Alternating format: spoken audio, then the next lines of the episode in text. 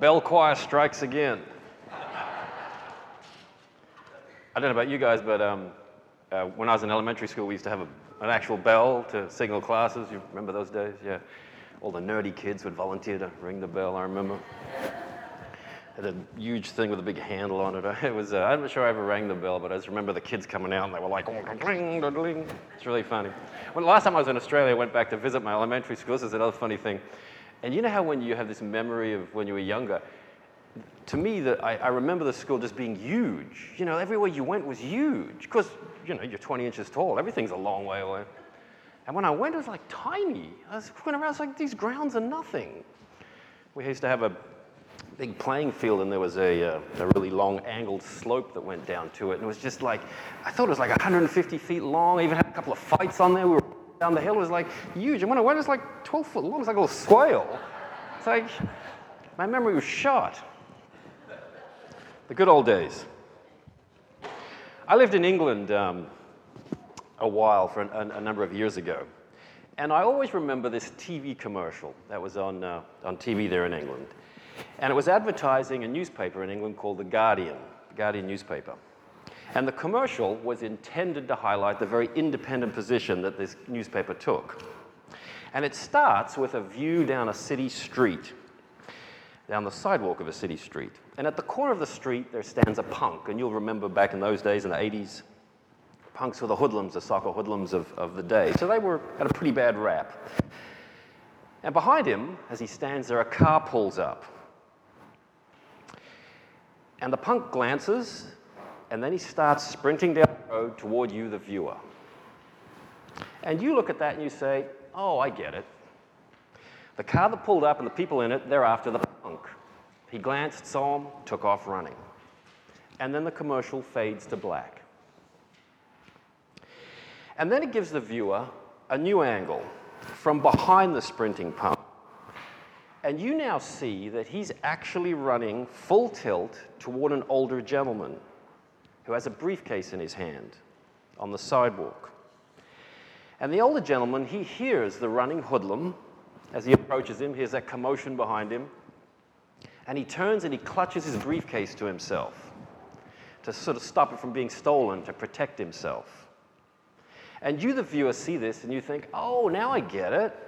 He's about to hit the man and steal his belongings. And then the commercial fades to black. And then it gives the viewer a third elevated camera angle. And the building that the older gentleman was passing is being remodeled, and a pallet of building materials is being lowered. And it's not really far above the man's head. The pallet's wobbling. Materials are about to break loose.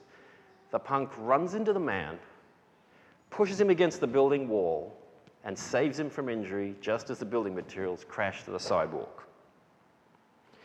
It's one of the most thought provoking commercials I've seen over the years because, in the space of 30 seconds, an advertising agency has shown you how many poor and incorrect decisions you can make when you have only a part of the story. It's entirely human for all of us to make judgments. We do it all the time. We've survived as a species on this planet because of making judgments. Judgments like that road looks dark and there's a group of people hanging out on the corner and I don't know, it's kind of late at night. They might not have my interest at heart. Maybe I'll take another road. Judgments like I'm out in the field, there's a storm approaching. Maybe I should get indoors before the lightning comes. Or judgments as simple as, oh, that milk has been sitting out on the counter for quite a while. Maybe I better toss it, might get sick. In some instances, believe it or not, these judgments require a degree of prejudice. I'm sure everyone here has heard of the term gut feeling or a gut reaction. You know, the president uses it, uh, seems to be quite fond of the term. You've probably used the term yourself at times. Essentially, a gut reaction is prejudice repackaged. Oddly enough, it's done as much as anything to save us from extinction on planet Earth. And I bet everybody here has examples of a time or two in life when your gut just told you something wasn't quite right. Like this story. In 1933, at the Metropolitan Museum of Art in New York, three Etruscan warriors, warrior sculptures, were finally put on display. They were magnificent. They stood as tall as eight feet, and they were said to have been from the 5th century BC. These magnificent ancient pieces, recently discovered in Italy and now displayed in New York, they caused quite a stir in 33. Lovers of ancient art came in droves to view them. Art experts came too.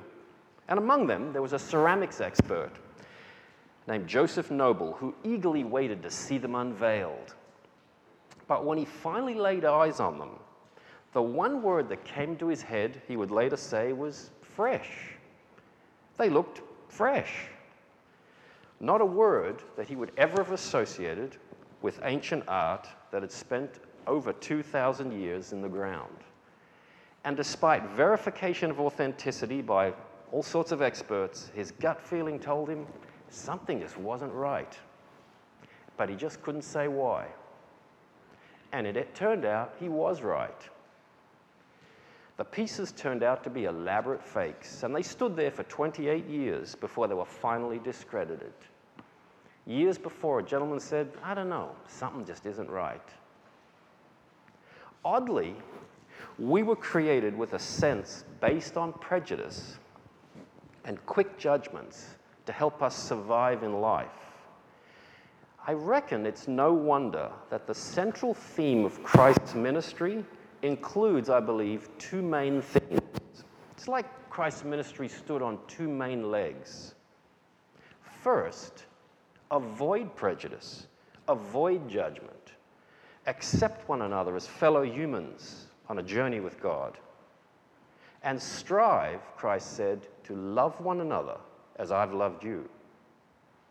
And secondly, when you fail, and you will, to some extent, because it's a tool we use to protect ourselves, then secondly, forgive one another as your God has also forgiven you. It's no coincidence that the Lord's Prayer we just spoke includes the words, Forgive us our trespasses as we forgive those who trespass against us. And by the way, I'm convinced that God appreciates so much more if we're very slow to take offense. Just let things roll over us. You'll find that Paul writes quite often on this topic in the epistles. We've been given the ability, and I believe even the responsibility, to judge our world so as to survive and live well in it.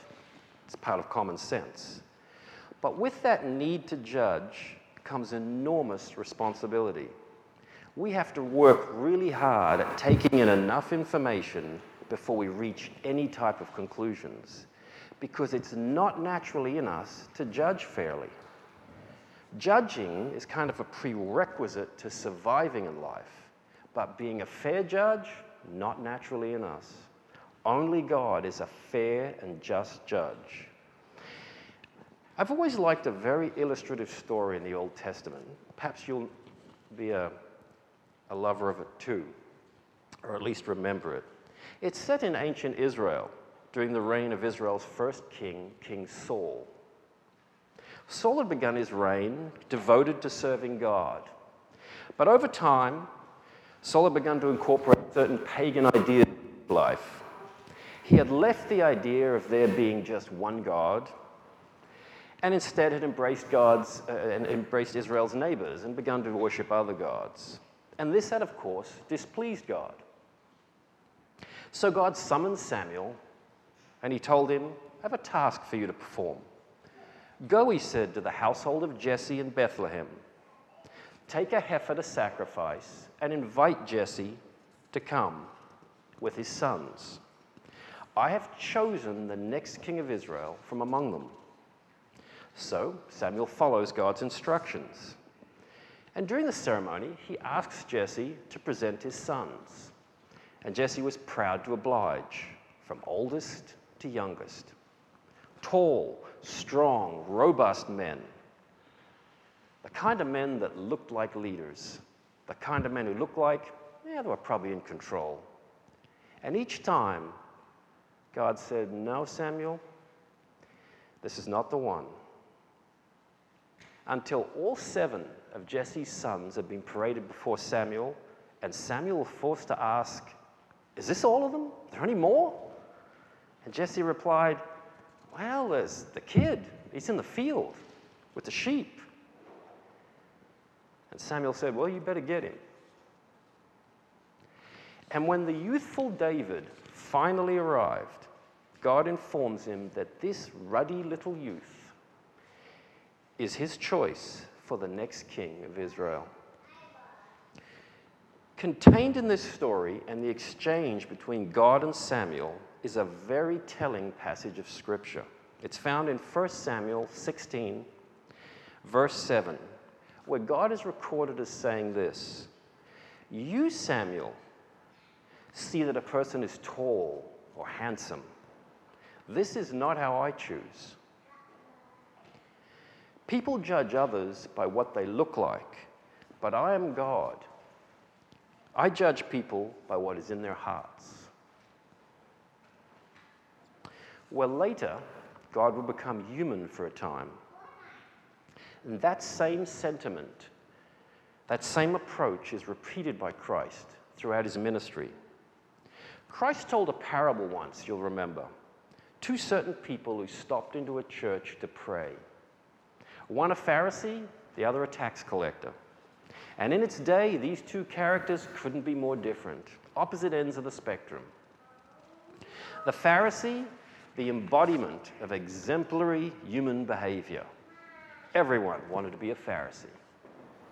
The tax collector, the embodiment of the lowliest of human beings. No one aspired to be a tax collector.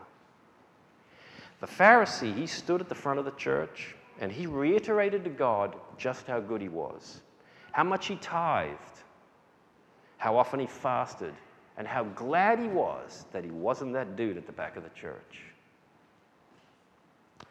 And the tax collector, he simply stood at the back of the church. He admitted his unworthiness and he asked God to forgive him. And Christ said, I tell you, this sinner, he went home forgiven. God heard his prayer, he searched his heart, and he saw a sinner who knew that he needed God. The Pharisee, on the other hand, well, he thought he was God's equal. Maybe God even needed him.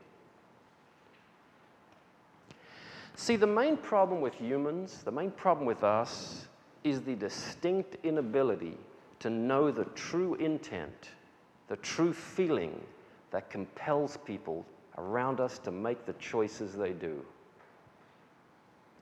At first glance, with a pretty rigid set of opinions applied, a woman divorcing a husband seems a rough or wrong choice. But we have never lived a day under their roof. We have no idea if that woman sacrificed 20 years of her life and her dreams so that her husband could follow his and got no thanks. And one day she said, I deserve to be able to follow mine. Dreams, by the way, that God put in her. At first glance, with a rigid idea of how life goes, dropping out of college is a really bad idea. And then a year later, Bill Gates and Paul Allen wheeled a thing called a computer out of their garage, and our life changed. At first glance, with an image of leadership as being strong and forceful and uncompromising, the person in the room who sits and listens intently to everybody quietly gains trust and shows that they can give some ground to get a little done, those people don't seem like leadership material. But that person might be the only one who can actually get a deal done. In every instance of every human interaction in all of human history, only God had the ability to read intents and search our innermost thoughts. The psalmist was very aware of this when he wrote in Psalm 139, of which we read a little You have searched me, Lord, and you know me. You know when I sit and when I rise. You perceive my thoughts from afar. You discern my going out and my lying down. You are familiar with all of my ways.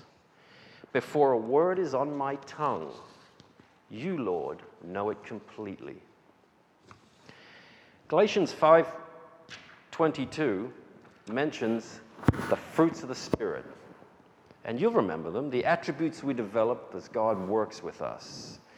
You'll remember them that they're love, joy, peace, patience, kindness, goodness, faithfulness, gentleness, and self control. You know, when you sift through each of these fruits, these characteristics, they actually give us a greater ability to get along with one another. And if we exercise them, it gives God way more room to be able to do His work. In a sense, we get out of the way of God. The motto of this church is open hearts, open minds, open doors. This is really only possible if we, as much as humanly possible, reserve judgment and leave it to God. People will come in through the door, reserve judgment. They're here because God asked them to be here. Because when we look at people, we search our experiences, our preconceived notions, and then we make a judgment. And we often do so, like the commercial showed, poorly with incomplete information. God searches our thoughts while we're even still contemplating them.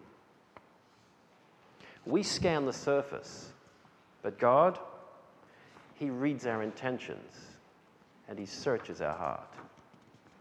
Let's pray for a moment. Heavenly Father, we thank you for uh, bringing us into service with you, and we know that you have plans for greater things to happen in the we ask that you help us to understand that those plans may not, in fact, gel with our thoughts in our head, and ask us to, and have us to approach life, to approach those that you bring to us in a non judgmental manner, because we know that you've searched their heart just the same as you've searched ours, and that you run the show and we don't. We thank you that we can be in your service. We ask that you help us that we can not stand in the way of the work that you have ahead of you and ahead of us. And we do so in the name of your Son, Jesus Christ. Amen.